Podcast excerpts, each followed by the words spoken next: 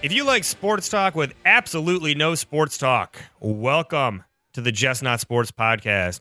This is the show where a couple guys who work in sports talk to the people who play and cover sports about anything they like, just not sports.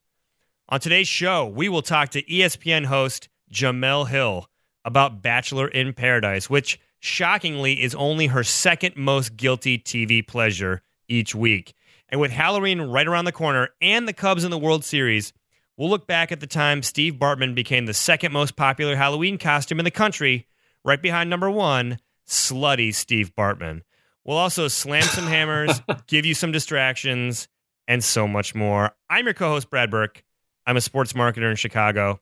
And joining me on the phone this week, a leading sports media strategist who's worked for the Green Bay Packers, the Colorado Buffaloes, and many global sports brands. It's Adam Millard. Adam, what's your all time favorite Halloween costume that you've worn out? Um, when I was 22, no, 23, uh, first living in Wisconsin, I went down to Madison, and if you haven't been to Madison for Halloween, it is amazing. And I dressed as a present, as, as, as in a gift, and on the box it said, "Two women from God." Classy. That's pretty good. Adam, I was gonna say That's pretty good. I was gonna say when when me and my wife and and our friend Brad went out with you and our friend Oh, Brad true. our friend Brad wanted you guys to dress like Riggs and Murtaugh from uh, Lethal Weapon, and then he he bailed on the Riggs costume, or yeah, no, he- well he bailed on the one end of his costume, the Mel Gibson character, and w- dressed as Batman. And you were like, "Thanks." Now I just look like a cop. yeah, I look like a black cop. I'm just Carl Winslow from Family Matters. also with us in our Brooklyn bureau, our seven-time Emmy-winning sports producer Gareth Hughes. Gareth, your favorite all-time costume? When I was 19 years old, I went as Angus Young from ACDC. I am way taller than he is, but I had the shorts on, pulled up my socks to my knees. Uh, but the best part was I had long hair down to about my nipples. So it was all real hair back then. I actually, what's cute is living in Brooklyn right now. Uh, hipster parenting central is I met a mother this week who's dressing up her sons as Angus Young and Brian Jones for Halloween, ages five and three. So it's nice to know that that costume has staying power. Nice. My my all time favorite is also a rocker. I went as um, Nikki Sixx from Motley Crue uh, in 2003, the night I met my wife. So, aw, cue the Aw, Joe. So you're contractually obligated to say that. yeah. well, I did. I bought those vinyl Good. pants for a couple years before we went as 80s rockers then, and I, I kind of went as they were expensive, so I went as an 80s rocker for like four straight Halloweens. And I was like, one of well, these. that's when that was in your era of reading the dirt and really getting like legitimately into Motley Crue. Everyone like Brad. Brad is the reason I gave the dirt away to a lot of people as gifts. It's a good book. It was like an oral history as told by them in their voice. It was it was very compelling, and it had a lot of information about the other '80s hair bands. I wouldn't say I was Alexi Lawless into Motley Crue, but I was. I did I did like some kickstart Right. my heart, like on the treadmill. But you know, I digress. And hey, uh, by the way, not with us this week, Joe Reed. Uh, ladies, relax. He'll be back in a couple weeks. Okay, stop emailing. Love it. moving on. No more Halloween costume talk. On this show, we don't just invite people on behind the scenes, we go public for your entertainment. We call this process slamming the hammer. It's where we invite some unsuspecting souls from the sports world on to join us on Just Not Sports because they've expressed an interest in something that demands our attention. So, Adam, you've been gone a couple weeks. I'm going to start with you. Who do you want to slam the hammer to, buddy? Um, so I want to this is kind of one of kind of those reverse hammers where it's someone outside of sports who wants to get involved in sports. Allegedly, according to reporter Jay Glazer, who on who owns uh, Unbreakable Performance in LA, uh, Demi Lovato is one of his clients and is interested in getting inside the octagon. I would like wow. to talk to the very easily available, I'm sure, uh, but just an email to uh, get a hold of her. Uh, I would like to talk to Demi Lovato about uh, to see how real this is. Is she thinking an amateur fight? She definitely shouldn't be thinking UFC after what happened to CM Punk. But what is she? What, what's the angle here? She dates allegedly UFC fighter Luke Rockhold, so she's in that world. I've been to Unbreakable Performance and uh, been through a training session with Jay, so it's a legit place. Um, but is she serious about getting into the octagon? I want to talk about it. I can dig that. I can dig that. I Adam, who's the one celebrity? Who do you think is like the one person that you would want to see do MMA more than anybody else who doesn't do it right now? That's a great question because uh, so I'm a bit conflicted on this one. I have an answer. I have an answer right away.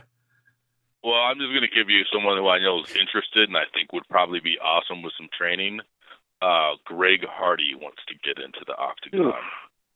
Now, what? I don't think that that guy should be encouraged to be violent in any way. Um, but would he be an effective MMA fighter? With a few years training under his belt and working his way up the system, he could be. Would that be bad for society as a whole? Yes. Oh yeah, and for the MMA, like a an organization that has its share of domestic violence problems, War Machine, I'm looking in your direction. a high rate of domestic violence in in MMA, unfortunately. My answer is a little different. Uh, I want Mark Wahlberg to get in the octagon. That ever since that guy made his comments about how he would have stopped the terrorists on September 11th, I want to see what he's made of. Let's go for it. Gareth, speaking of uh, slamming the hammer, who do you want to slam yours to? Uh, I've been going through a in a phase of listening to a lot of aughts era indie rock and alternative music um, because I'm a snob. It's probably a lot of bands you haven't heard of. I sent a couple of them to Brad, and he was like, "Yeah, dude, this is a little indie for me." Um, one of those bands, that's fine, by the way. One of those bands is Grandaddy, a band that recently reformed and started touring again. And I would like to talk to the lead singer and main composer, Jason Lytle, because before starting Grandaddy, he was a sponsored skateboarder in Modesto, California, and had a burgeoning skate career before he got injured. And that forced him to go into the studio and kind of make these, I don't know, like highly produced America's answer to Radiohead style masterpieces. I will. I will also, as a treat to our listeners, share my Spotify playlist known as the aughts of 2000s era 97X style indie rock. So that will be updated for you this week. As a frequent recipient of Gareth's playlist, legit, maybe could make a business out of it if it was his own, if it was something other than free Spotify play. Right, right. I'm gonna go work for Muzak next. Let me just let me say let me just throw this out there. Quick plug for Gareth. You let him know what you're into and what your office is into. You provide his transportation, first class. Uh, Gareth will do your holiday party this year. I, I I have DJed a few holiday parties actually. Yeah, no surprise. Your lists are incredible. Thank you, Adam. Good vibes to start the show here this week. Brad, what's your distract or what's your hammer?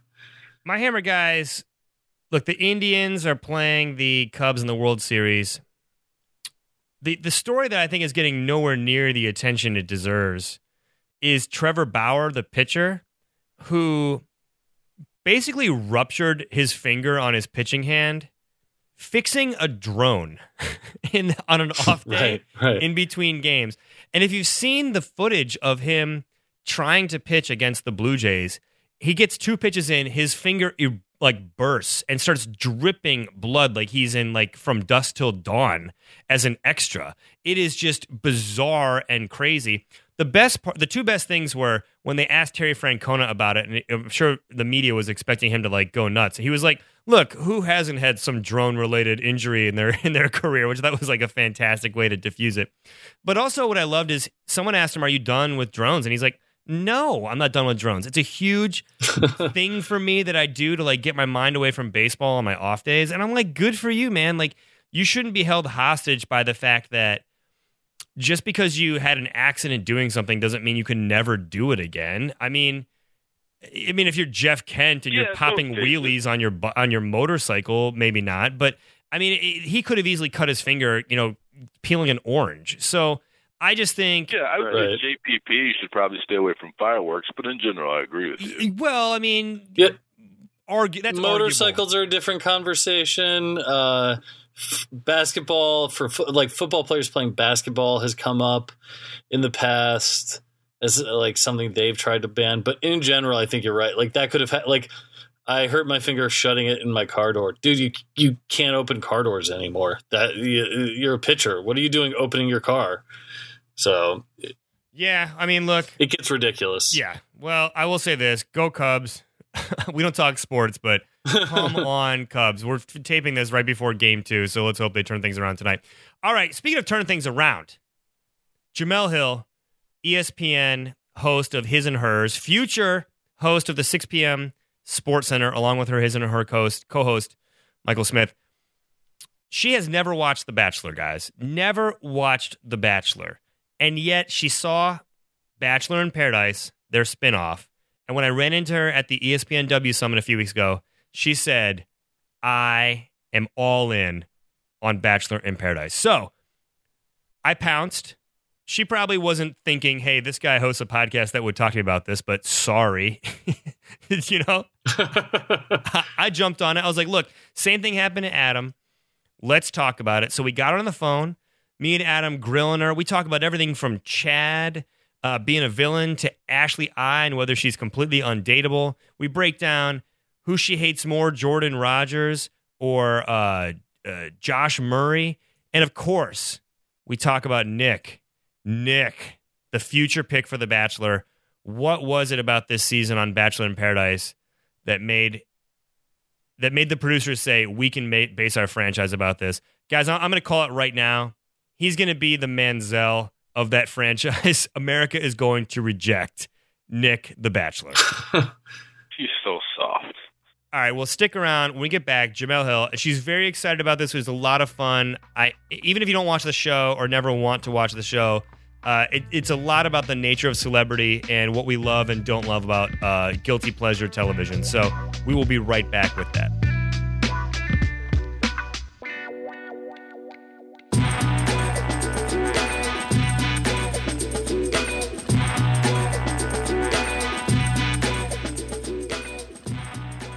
All right, Jemele, I have to st- I have to start right here. When we first started talking about this show, you said you had not watched any of the Bachelor seasons, and as someone who has watched a lot of Bachelor over the last ten years, I'm just curious what what was it like diving headfirst into the cesspool that is the Bachelor contestants ecosystem and trying to follow all of these people's backstories at, all at once? Well, it was a little intimidating because I, as you mentioned, had not watched The Bachelor. So I just wondered, like, was it? I just expected it to be something I would blow off after like the first ten minutes. Like, I, I that was really at a very low expectation level. The and, and it's no disrespect to people who watch it, and obviously with ABC uh, being a sister company, I, I certainly don't want to insult them from a, uh, about a very successful product that they put forth but it just didn't really seem like my kind of show. You know, I never really had any real interest in watching The Bachelor. I think the only episode I've ever seen was it was way back when they had Jesse Palmer on. And Oh, if, really, yeah. if he had played quarterback and then somebody that worked for ESPN, I probably never would have watched. So, um, so yeah, I had very limited experience. I had, you know, no real connection with the any of the uh, castmates. And I actually think that was really helpful because I was coming in with a completely clean slate. So I have a similar story. Brad, you and I talked about this, and you were gleeful when I told you that I had started watching this show. Uh, I sat down. Uh, my girlfriend who lives in L.A.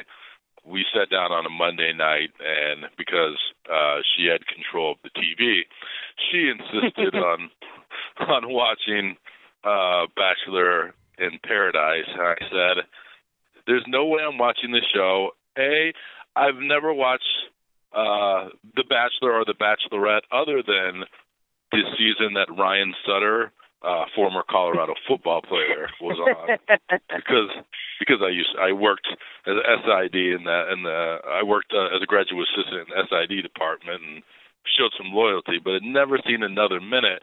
But instantly gravitated to the show because it is um, like real world times five. And I also appreciated that I didn't really need to be invested in any of these characters in order uh, to enjoy it. It's really mindless entertainment, and the characters kind of rotated week to week. And in fact, I had to look them up today because I didn't remember anyone's name. But agree, wild, wildly entertaining show, and um, I just wonder if these people have jobs at all.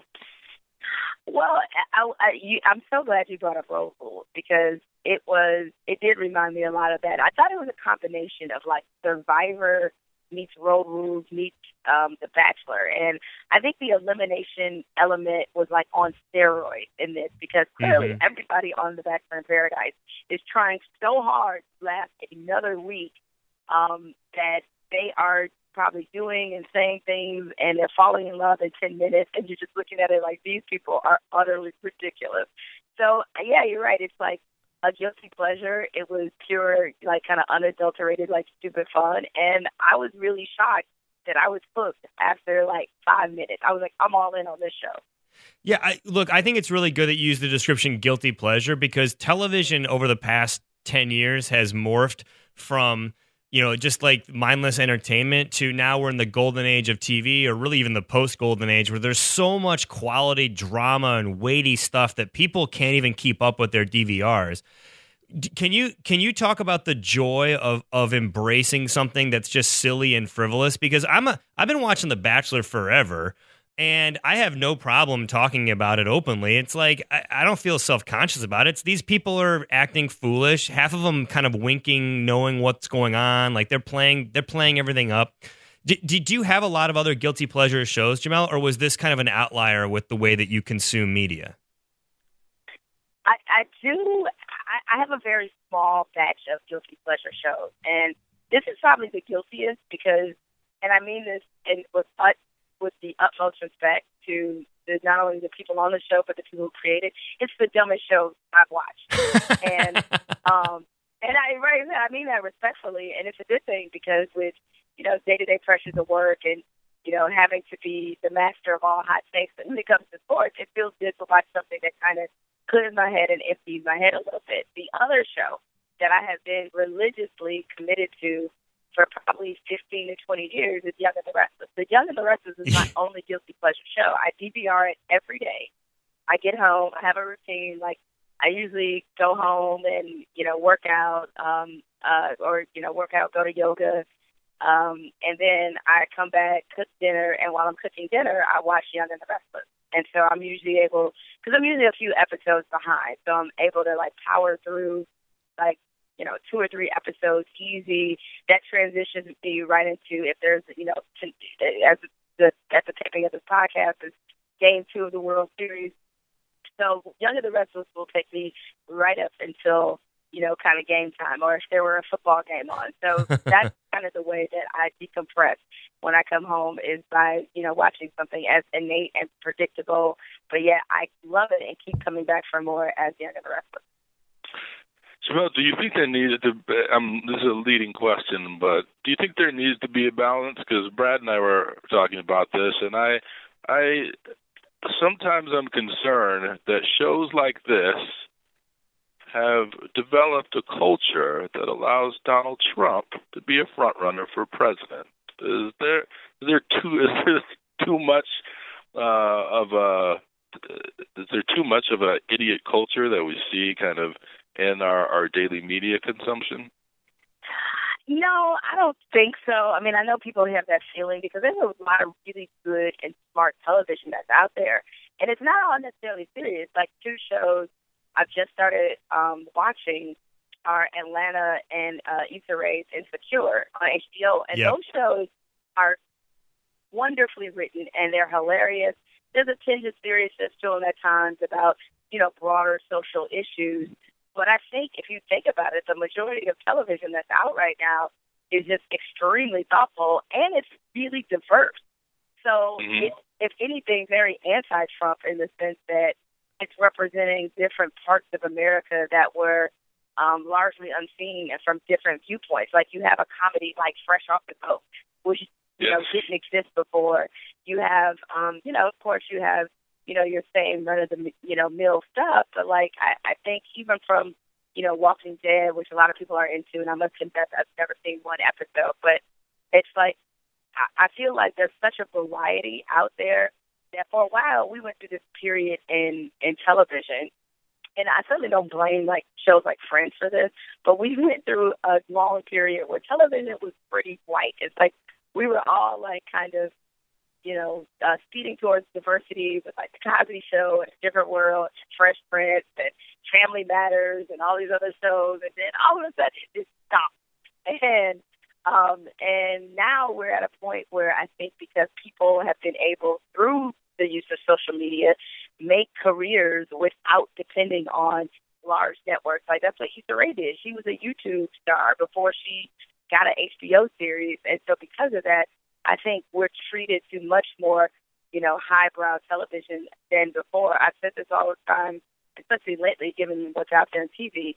A show like The Wire, like The Wire, had to die on the cross, or you know, other shows um, to kind of live. You know, for there Mhm. to be like if The Wire were out now, it would be completely appreciated. It win a ton of awards, but we had to have The Wire to get the House of Cards, to get the Orange is the New Black. hmm Well, I will say this. I do appreciate your point about diversity, which is why I'm glad we're talking about the least diverse show ever, which is the Bachelor franchise. So let me let, let me throw some let me throw some some hot takes out there. I know we talked about Nick. He ha- he's the breakout winner of the show. He is the next Bachelor. Now he's kind of the Buffalo Bills of the series in that he's lost twice and sort of gone down in flames both times. But you, having not watched the the the previous series, had a totally fresh perspective on Nick. So I'm fascinated to know what was it about him that that people liked enough that it was able to rehabilitate him and make him the face of the franchise moving forward. Yeah, see, as, as when we talked uh, talked off camera about this, I was unaware of his seedy past. It's not really all that seedy, but like that he was kind of a jerk. But on the Bachelor in Paradise, I mean, and maybe it was just because I hated Josh so much, um, but I felt like, you know, Nick, he was, you know, kind of done wrong in the beginning because, of course, you know, he starts building this connection with who's uh, the woman whose name escapes me, who has the the children, and then all of a sudden Josh Harris in, and just in like ten minutes, just completely steals her away. So he immediately had my sympathy because it, you know, they showed the flashbacks. It happened before, but he just seemed, you know, really nice. Um, he seemed pretty genuine. I did love the fact that he also hated Josh because I was like, see, like minds, we could sniff it out. and um, yeah, I thought I thought that uh, you know he was one of the more earnest people on there. But I will say he kind of went down a peg to me because once he was named the Bachelor, then you kind of have to go like once once that happens, and he was named that before Bachelor in Paradise was officially up. And then I started to sort of go back and think about like, well, I have a feeling he kind of knew that was coming, and you know they didn't just spur the moment make a decision. So the young lady he appeared to be building a connection with, I was like, so that was kind of fake because he knew He he was was playing the bachelor. So it was right. It was no way he was Yeah. going to fit to anybody. You know what I mean? So then it just made me see him in a little bit of a different light. I I have a lot of things here. So, um, aside from him, did Emily and Haley, the twins, they didn't really ever stand a chance, right? I mean, No. They weren't treated as individuals. Every boat seemed seemed to be connected. It was like no one, no one male is leaving with both of them, and and no, they never they developed them as the twins, not as individual people who happened to. I I totally agree. Like if anybody had a right to complain about kind of whether or not they were given a fair shot, it was definitely the twins because I think there was a lot of fetishizing the fact that they were twins. And so you could tell what was running through some of the guys' minds, like, ooh, twins, as if they did come as a package deal. And that's why I wasn't mad at them for always running that trick on folks to see if they really knew who they were. Because anybody who mm-hmm. legitimately liked them for them and not as the package would totally be able to, to tell them apart. Well, first of all, twins like dating two sisters at the same time. There's nothing to fetish with that. It's creepy, and it would be like way harder than any dating experience ever. So, like America, we need to stop like rolling out these twins for these dating experiences. Now, you mentioned Josh. I was going to ask you who the worst. I was going to ask you who's the worst NFL reality brother, him or, or Jordan Rodgers. Uh, but since you didn't get to watch the previous Bachelor season, I don't know how much context you have. I'm aware of the history. I'm definitely aware of the history. Yeah. So, is Jordan worse than Josh, or do you think Josh takes the cake? No, Josh. Josh totally takes the cake. If for one, um, one awful habit that he had. Well, he had a, a couple of them. He sweat way too much. He was like a huge sweater and just, uh, and he just came off like, you know, somebody who was just so not graceful and just kind of ogreish. And he seemed kind of fake. But more than anything, it was the moaning and the kissing. It drove me crazy. Like he just was so into it to the point where like nobody moans that much during a kiss. Nobody. I'm sorry. and it was so annoying that it would drive me crazy. And I would just and if I had to list a one A pet peeve with Josh, the fact that he said in Mexico at that resort that they had the best pizza that he's ever had, so you know he's never been anywhere. You know find the best pizza in Mexico, and he ate that pizza like it was a filet mignon at the, the most expensive steakhouse in America. And I was like, this dude ha- is never been anywhere. Clearly, if he thinks the best pizza is in Mexico, You, you, I believe you're calling Josh basic. no, that's the perfect word. He was so basic and so lame, and it's just like, oh, I can't believe you so much for this. But of course, after you know, I'm sure a lot of people do this. Like after you watch a reality show, or even while you're watching it, which you know there's a, a, a particular, you know, like there's some kind of final result. Is that I had to look up where him. I think her name is Amanda. Where him and Amanda still together, and at least last I checked, they were. So then I just felt like a big old hater. But I was like, I'm sorry. His his love for a basic pizza and the moaning kissing thing, I was like, yeah, I'm out on that. But you know, if she like it, I love it. Whatever. I'm sure it'll be one of the all-time great romances, and they'll have children and grandchildren. right. I'm just going to say, as a former Packers PR guy and Aaron Rodgers PR guy, I'm going to say that Jordan Rodgers is the worst and leave it at that. Okay. Fair. Well, you you would you would definitely know. Now, look, even though Josh was, you know, definitely one of my least favorites, by far the worst person on that show was Ashley, and, and it's not even close. It's Ashley not I. even close. Can we? How soon can we make her the Crazy Bachelorette? Crazy Ashley was the worst. The worst. And I mean, between her crying fit, I mean, she was, uh, she was, uh, she was a stalker. And what she did to Jared and Caila, actually, the second worst person, like, if I had to rank my top three, it'd be Ashley, Jared, and then Josh. And the only reason, and Jared used to be my favorite. He had started to pass Nick for a while, but I thought that Jared was whack and he he just didn't he didn't man up. He should have told Ashley to back off, to stand down, and he went for that crying stuff every time. Like a, he was the biggest simp on that show. And if I was Taylor, I'd have never wasted my time on somebody like that. Like, are you kidding me? You can't even tell this chick that you claim you've never been in a relationship with to like stop interfering. And I don't even I don't know how I don't know how Caila didn't drown. Ashley. Honestly, I just don't. I don't even know how she didn't drown her. Like that chick was the worst. Jemele, we we've got some more stuff to unpack with Ashley I, but first I have to say this: when you rank your top three least favorite on that show and don't include Chad, it's like leaving Alabama out of your top five in your in your rankings this week. okay, so here's why I'm okay with Chad, despite the fact, yeah, oh, did he come off as a terrible person? I can't say that he did. I can't really defend any of his actions on there. And there was a there was a secret evil part of me that was hoping him and Lace worked out because they probably would have destroyed each other by the end of this show. Yeah. So I get it. But the one thing I can appreciate about Chad, and so much so that I even follow him on Snapchat now, is that Oh, no. Chad does not pretend to be any. I do. I do. So he's like him and his dogs, like, and of course he's in the first. we all know, but um, he Chad never pretended to be anybody other than what he was. He was the one person on that show that was not faking. Was he a sexist? Was he a masochist? Was he at times crazy and dangerous? Absolutely. But you knew that. Like he showed you all his cards. All those other people were being whack and fake. Hello, Josh. As opposed to just being like, "Yo, this is who I am. Take me or leave me." There's a cer- he was out of you know what to give, and there's a certain part of me that has a respect and an appreciation for that.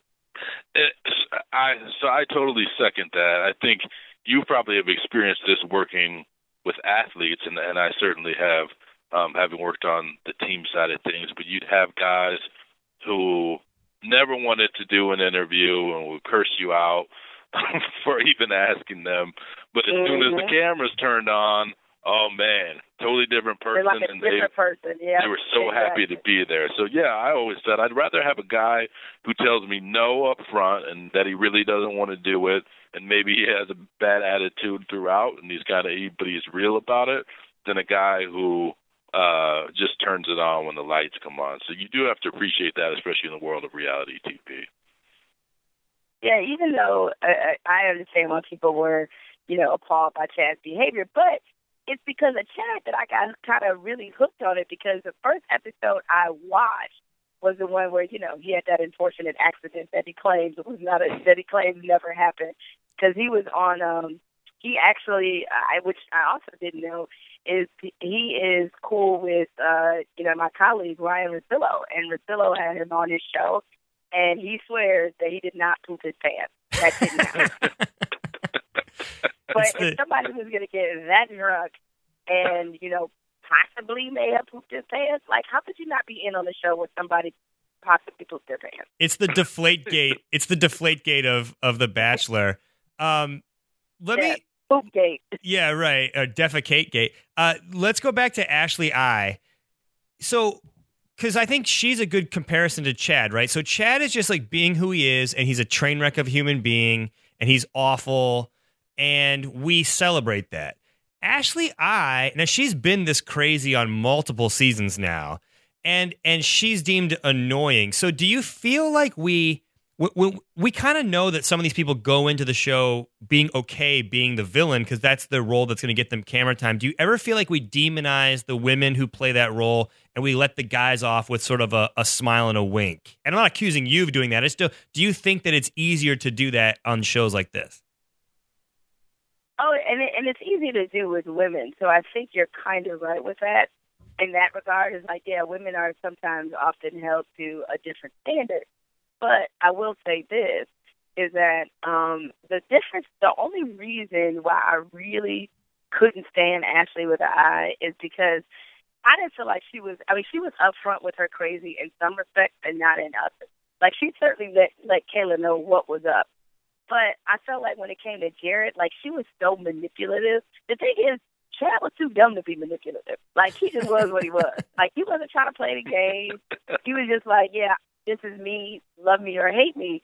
She was more like manipulative and devious, and that I don't like. I it was hard to have respect for that because I felt like she didn't put her cards on the table, and then she was trying to like undercover sabotage others you know other people's relationships and just was she was a she was like a double agent. And so that's the part where i didn't like as opposed to if she just been like yo this is me and i'm gonna cry every three minutes and you just have to deal with it okay i can respect that. Much like i mean the the the girl that uh uh vinny th- that breakup there. Like I thought that was really underhanded what she did, and hmm you know the the way that she did that to him, and then to try to go crawling back. Like I was glad he told her to kick rock because that was just that was real low down, and he was a sweet dude, and I just felt like she did him wrong. So uh, let me ask you a question because I'm on the fence about this. Having never watched uh, The Bachelor or The Bachelorette, Jemele, I would like to say that I would watch if Ashley I was the next Bachelorette. No, really? Her being, yeah. uh, Well, here's what I wonder: Does her being in that format take away what makes her great, which is the desperation and the craziness? Like, is she still crazy if she's the focus of attention and she has guys coming after her?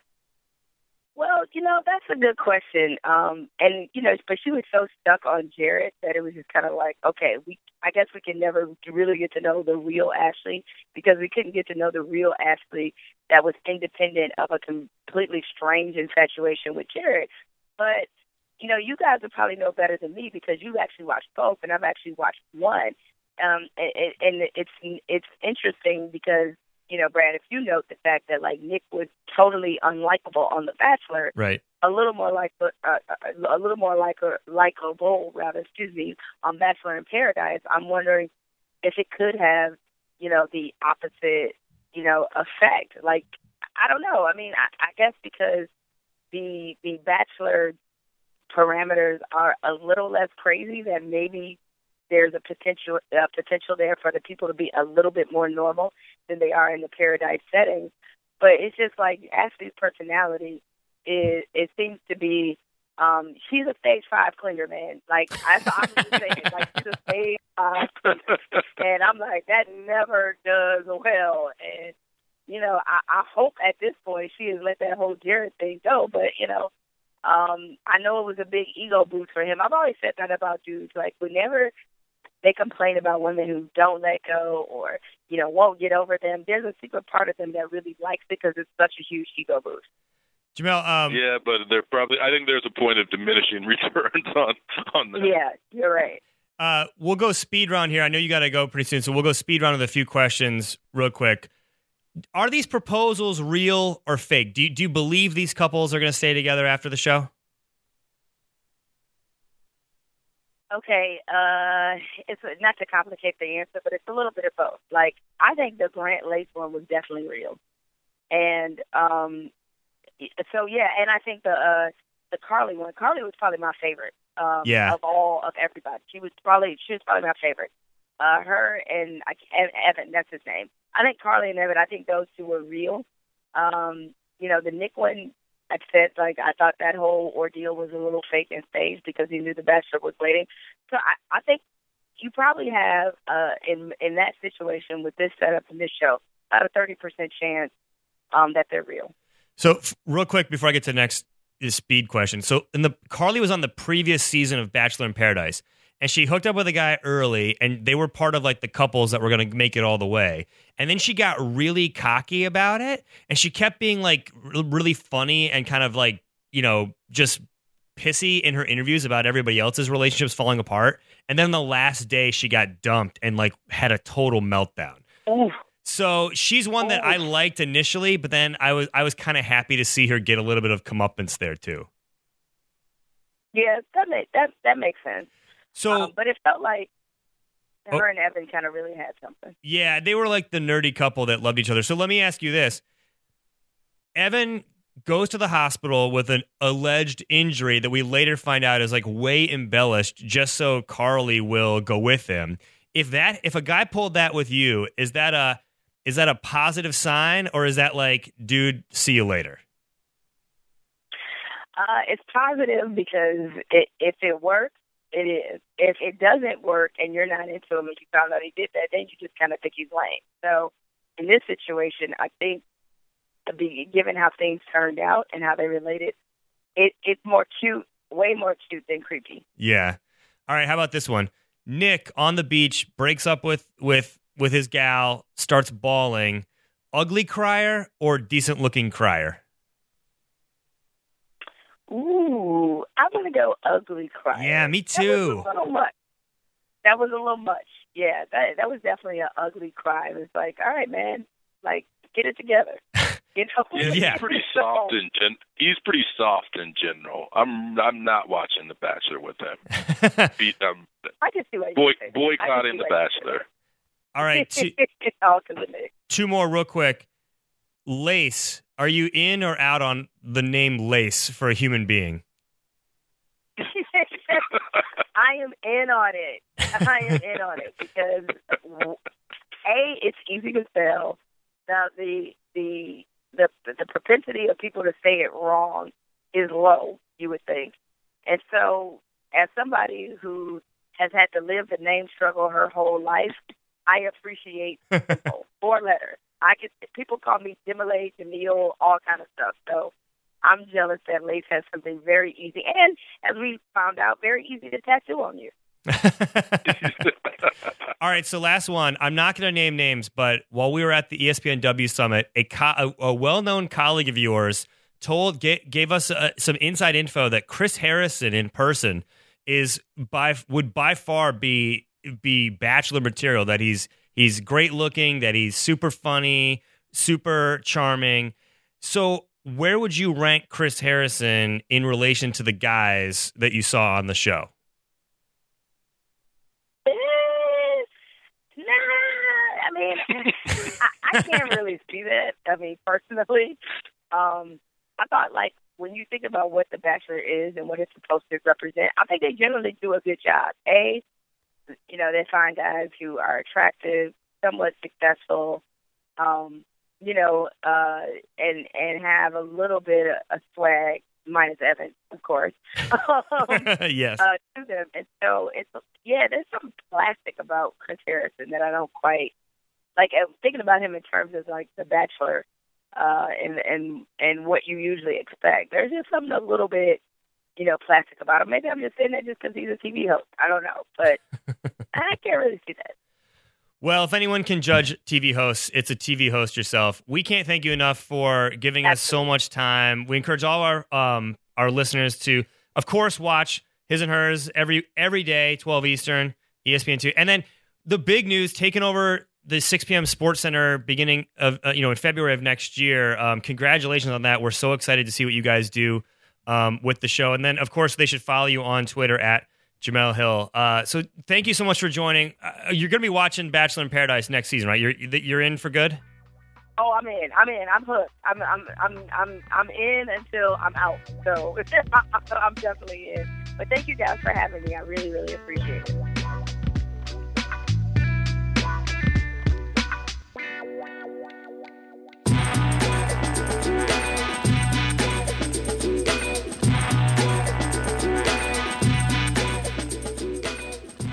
Man, that was funny. That is interesting. I will I will probably not go back and watch Bachelor in Paradise before the start of the next season, but that was a decent interview. Thank you for teaching me something just on sports and Jemele Hill. I want to say this: I had not watched this season of The Bachelor in Paradise. I I've seen pretty much all the other Bachelor seasons, as well as the spin-offs Bachelor Pad, Bachelor Pad Two, and multiple seasons of Bachelor in Paradise.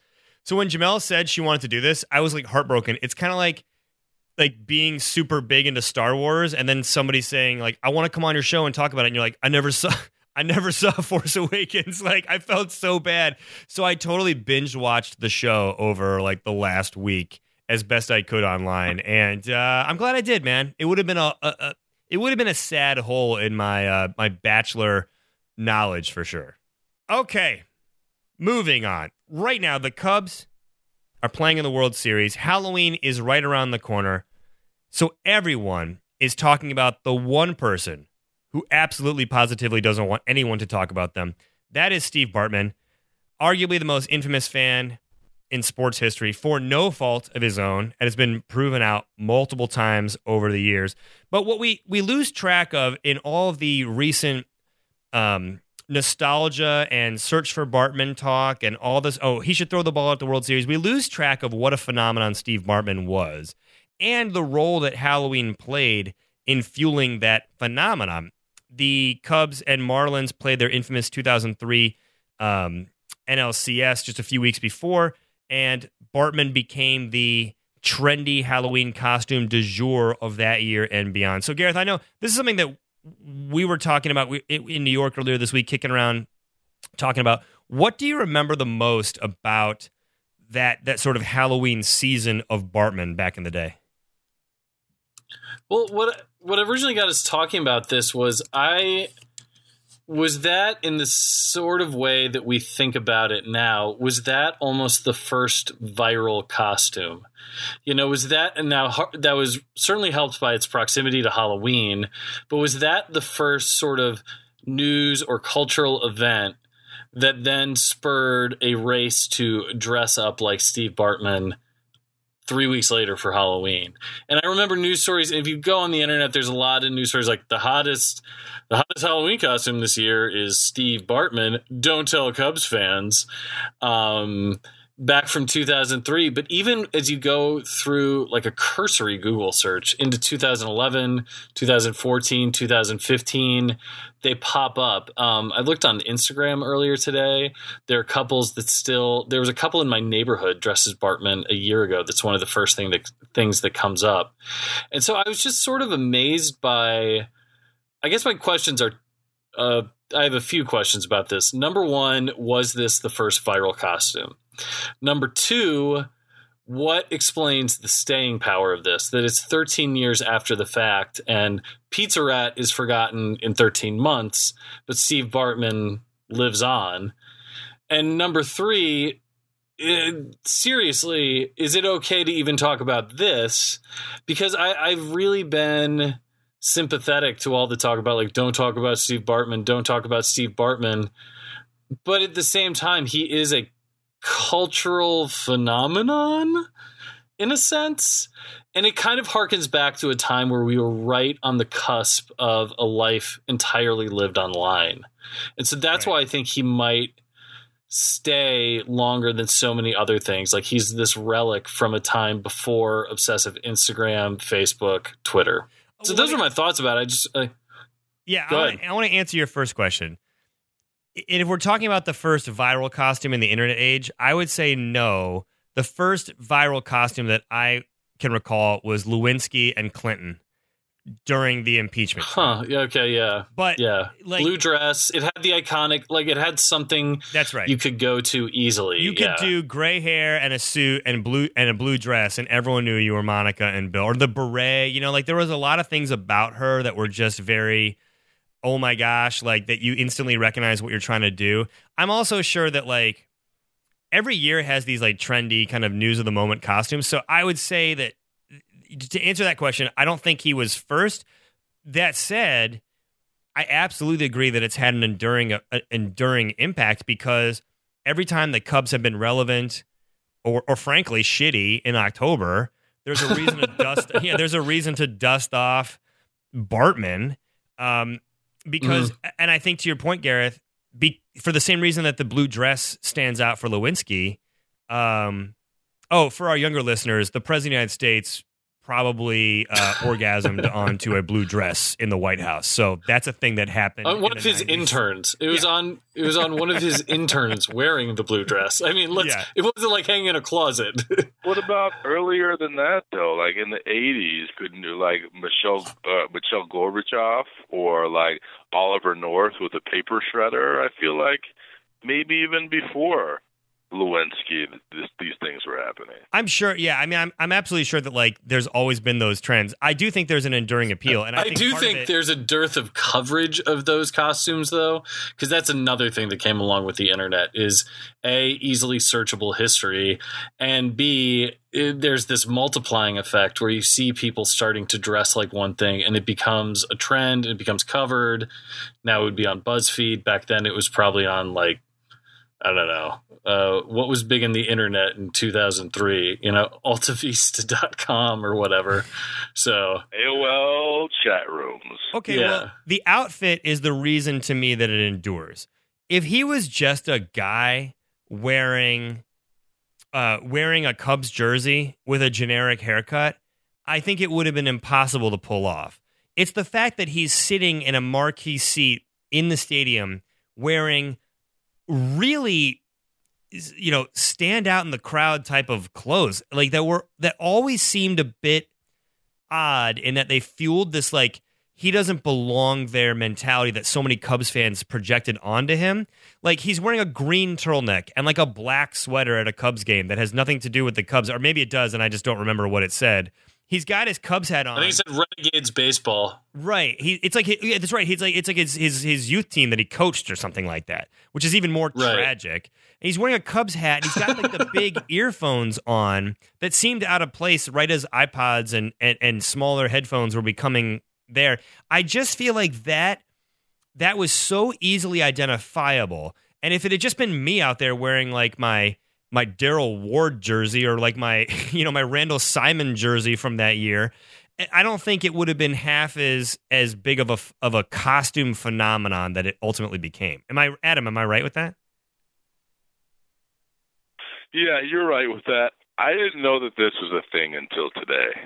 So Well, white people have a lot of things, man. so you should know that. I, I uh, obviously I was aware of who Steve Bartman was and uh, his legacy, but I didn't realize that this was a Halloween costume. So when Brad, uh, I know we all kind of have our sec- separate conversations during the day. When Brad said Gareth wants to discuss this, I said, "Interesting. I'd like to use this as an educational opportunity because I didn't know it was a thing." this is much like Yeah, finding out about the uh, the Bachelor, the Bachelor in Paradise, Gareth. you know this this whole episode is really a PSA. It's what we try to do. It's a teachable moment for all of us, really. But I do feel like uh, the Steve Bartman costume. Number one, it what you're saying actually does lead me to something I want to talk about. To Brad's point about the clothing, it a made it iconic, but b made it doable. Like most people could come up with that costume, as opposed to it involving like having to buy a suit or something outrageous. I mean, most people could scrounge together a Cubs hat, a turtleneck, and some old headphones. I also think it is a safer sports related, newsworthy Halloween costume for our melanin challenge population than some of the other things they've gone down, such as Ray Rice, which that was a terrible sports related Halloween trend that we would do best to remember so that we can move on from that one. Yeah, Gareth, that's a really good point because there sports news of the day Halloween costume does not have a great track record of like cultural sensitivity. There's like OJ and the Bronco. There's Ray Rice. There's like Tonya Harding and Nancy Kerrigan. I'm sure was a thing back when that happened. There's all sorts. I mean, the the one in I the grew up one- in Colorado. Lawrence Phillips during his days in Nebraska. right? Kobe And- probably. Yeah, and and Adam, I, and I gotta say, the one Halloween tradition that is an enduring piece of Americana is white dudes in blackface. Please stop it. Please stop it. So even if you're just like, yeah, I'm being Randy Moss, it's I'm like sorry to you- laugh at that. when you break out the shoe polish, it's like, dude, you need to stop. You need to go back to your house and wash that shit off. I feel like there should be in double. There should be a new portal on the NAACP website where you submit your Halloween costume idea, and you get a response within 24 hours, and uh, j- judge of panels will evaluate your costume and and uh, get back to you and let you know whether you should go out in public because your asshole buddies are going to tell you it's okay, and I'm going to disagree with them. Yeah. That's a great idea. Uh, but so, can I ask a, fi- uh, a final question? This is as we enter a time when I think the and rightfully so the prevailing opinion on Steve Bartman is leave the guy alone, let him live his life. The Cubs lost Game Seven anyway in 2003. Is it okay to be talking about this now as a Halloween phenomenon? Number one. And number two, like, does are we like ragging on a guy? We're not, but like, does this costume is it ragging on a guy for having kind of dorky clothes? I, yeah, I mean, I've always felt uncomfortable Yeah. with. I'm a Cubs fan. I lived I lived in Chicago for a decade. I lived in Illinois for two decades. I've always been uncomfortable with the way that Bartman became the scapegoat right away. I think that was a particularly dark time for sports um, fan hatred culture. Like the Cubs and the Red Sox, like that was when Bill Buckner's era was played on Sports Center like every day of every year. Oh, that was the Until they- Grady Little year as well, Right. And that was so like I mean, that, I mean, that was there was a lot. everything got out of control. And I think it was like, oh yeah, this is just like another Buckner. And then people started to realize, like, well, maybe we don't need to do that again. And I think the course correction came, but it was already too late. And then second, Hmm. I, I know I've said this before. I can't remember if it's on the pod or not, but Steve Bartman has done nothing to capitalize on his infamy. And in an era when all anyone does is cash in, I mean, that that dude wearing the red sweater at the debate is in a Uh, Lacoste Ken commercial. Bone, Yeah, that Ken, dude. Come on, dude. Ken Bone. Ken Bone is in a Lacoste commercial, even though he's got like horrifying things that he said in his personal history on the internet. And Steve Bartman, who could easily have opened up a like a, a string of BW threes in Florida, has done nothing to cash in. He hasn't even done an interview. So, I, like, yes, I think it's fine to talk about the phenomenon that is Bartman, but I always like to put a huge asterisk on it and says it was not his fault. He did nothing wrong. He did not contribute to that game, and we should all and and none of us would have done what he did and go completely dark and mind his own business in a time when all anyone wants him to do is not do that. Adam. Mic drop. Boom. it just makes me a little squeamish that that happened at all. And if you wore a Steve Bartman costume or are planning on wearing it, just don't. Just email Adam and, and send him a picture, and within 24 hours, he'll let you know if it's good or not. That's a good. That's a good. Look, we're helping people. That's important. And so for everyone, email Adam. He's already provided his info on the show. And if you're secure in your costume, enjoy being Ken Bone this year. Hey, Adam, can I'm we actually? Can we actually? all costume? I don't discriminate. I'm happy to evaluate all costumes, male, female, whatever your theme is. Send it to me, and I will prove. We're gonna do this on on our website or, or on, online. We're just gonna say if you have a costume that you're thinking of wearing, uh, Adam will Adam will give you a yay or nay. All right. With we'll that, give you uh, that will be similar to what the store gives you because we're in broadcasting. We'll give you a one to five star mic rating, and then ultimately a yay or nay on why you should wear that. I love it. Five mics for the costume. Yeah. All right. And with that, we're going to take a quick break. We will be right back with our distractions and our shout outs after this.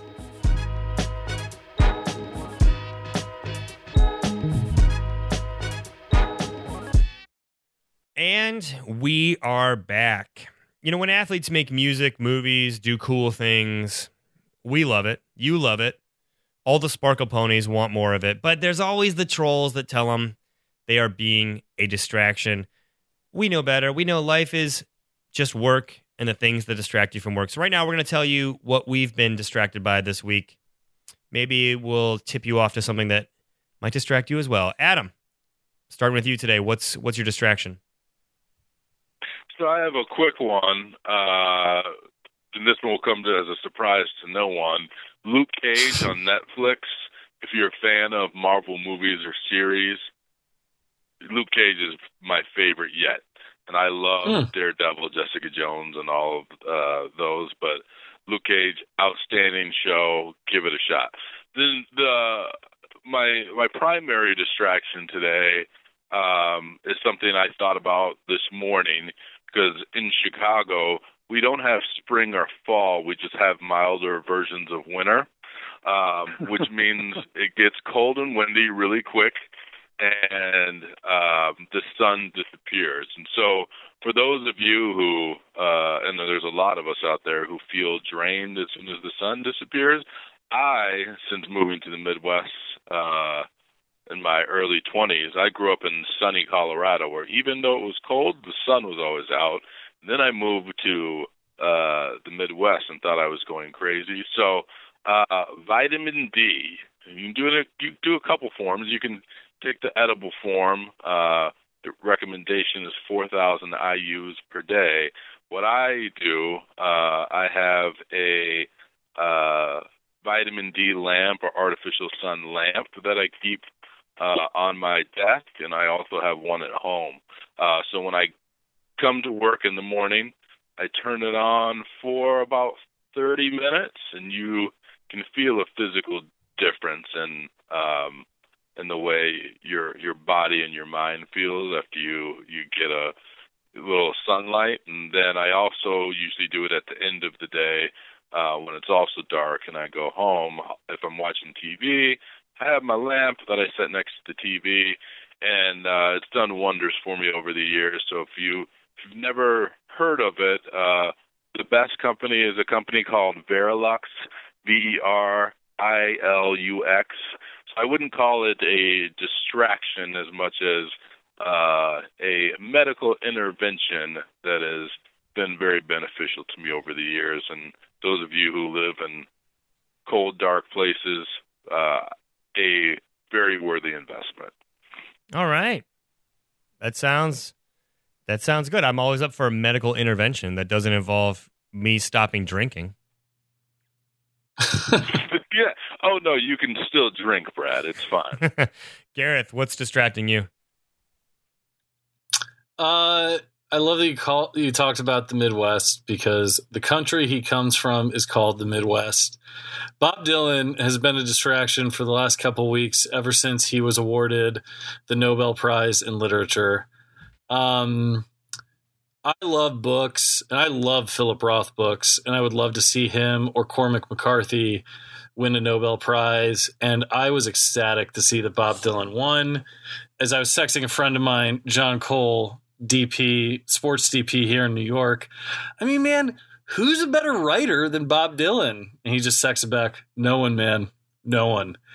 Um, I've loved going back down his that rabbit hole. I think those are timeless songs that can live forever. I think it is a tradition worthy of the honor, the highest artistic honor that we as humans bestow.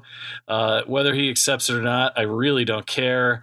Uh, Barack Obama's thoughts on Bob Dylan kind of said it all as he was invited to the White House. He didn't take any pictures. He didn't show up for rehearsal. He showed up. He performed his ass off on the songs, got off the stage, shook the president and first lady's hands, and left. And as Barack Obama put it, I mean, that's what you want Bob Dylan to be. You don't want him there cheesing in pictures for you. He's 100% right. Be as mysterious as you want, Bob. Uh, I made a lengthy playlist of some of my own personal favorite Bob Dylan songs to celebrate this occasion. I've been listening to it constantly. I've been digging back into some of his loud some of those early electric performances are some of the loudest rock and roll you will ever hear. Metal, whatever, but it is loud and jangly and threatening to fall apart at any second and it is fucking spectacular for it. So Bob Dylan has been my distraction for the last couple weeks. All right, speaking of an artist whose work has endured for 30 years plus, um, I want to talk about the Friday the 13th movies. This last week, uh, I in in talking about Hellraiser, I believe I mentioned that, um, or maybe it was Halloween. I don't remember. Uh, I mentioned Friday the 13th and very quickly gave, um, you know, my top three. I just figured I'd expand on that and go ahead and just rate all the Friday the 13th real quick. I've seen all these movies. I actually am a big fan of this series. And with Halloween around, if you haven't seen Friday the 13th, I'm to help you. I'm to help you lay out um, what to watch and what to avoid. We'll go in reverse order, worst to best. Okay.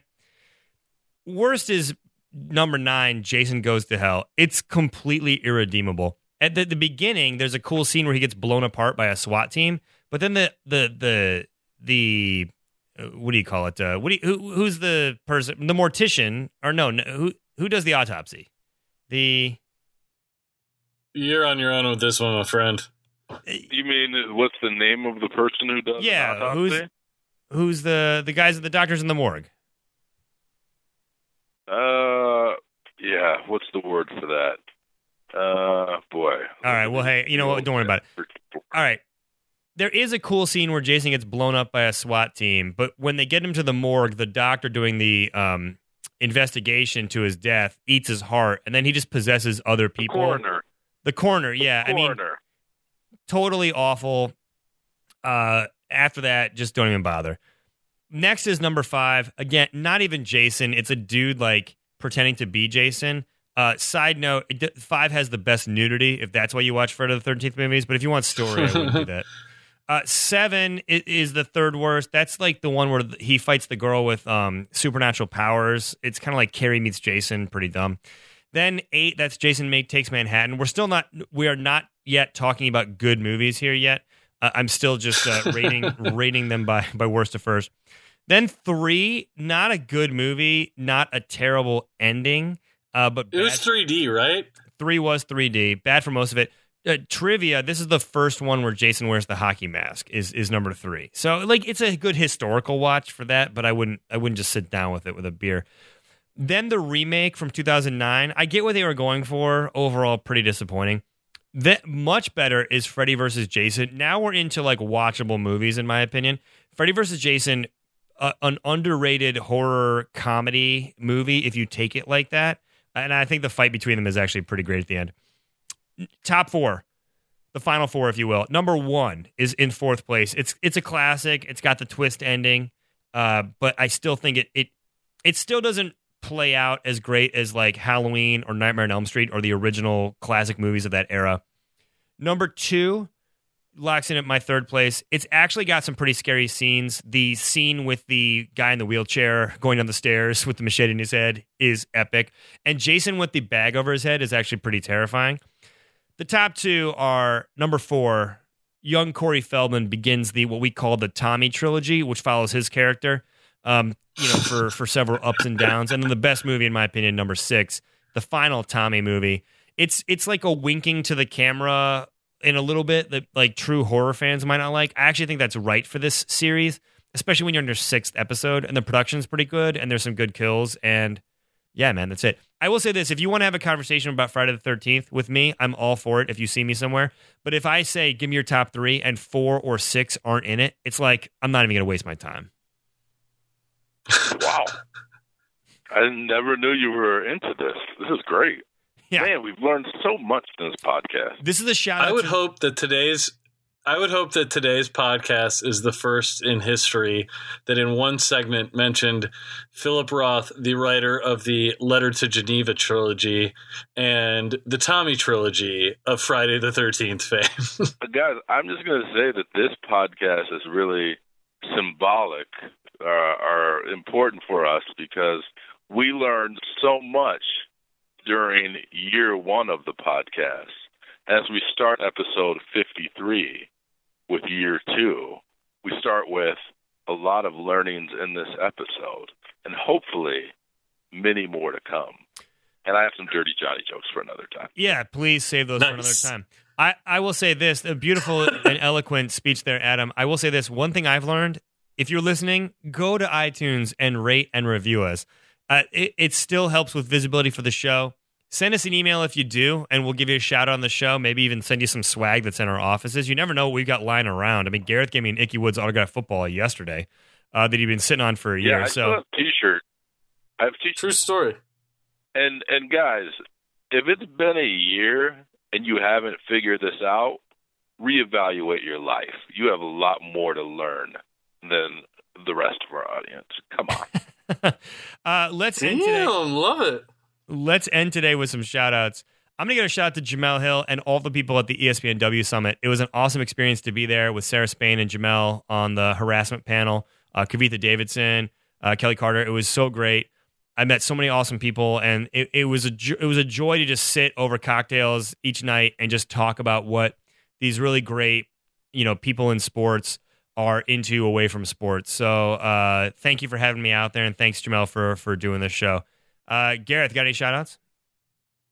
Yeah, I'm to shout out uh, my little dude, Wiley.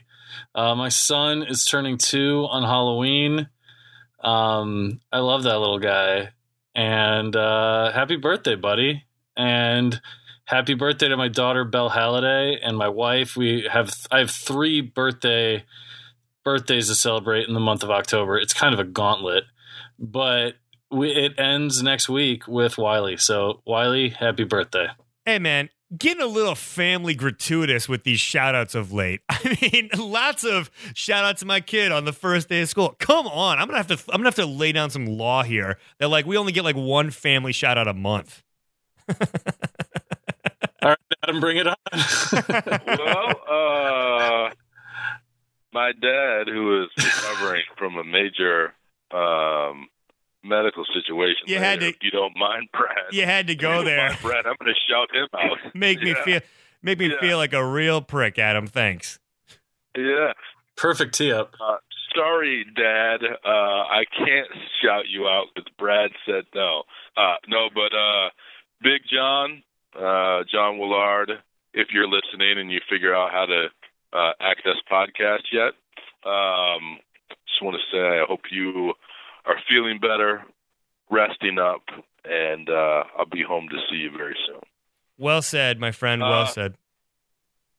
and then the rest of our our family, the just not sports family, I'd like to give a shout out to uh, my boy Uzi, Def Jeff, Mm-hmm. Lil Swanee, Meech, Love that guy. Ron Mack, and John Willard's favorite cousin, my other cousin Ron. Love those guys. Word. Well, in the immortal words of Shaquille O'Neal, rapper and sometimes basketball player, booty rappers, stay booty. Stay booty. Stay booty.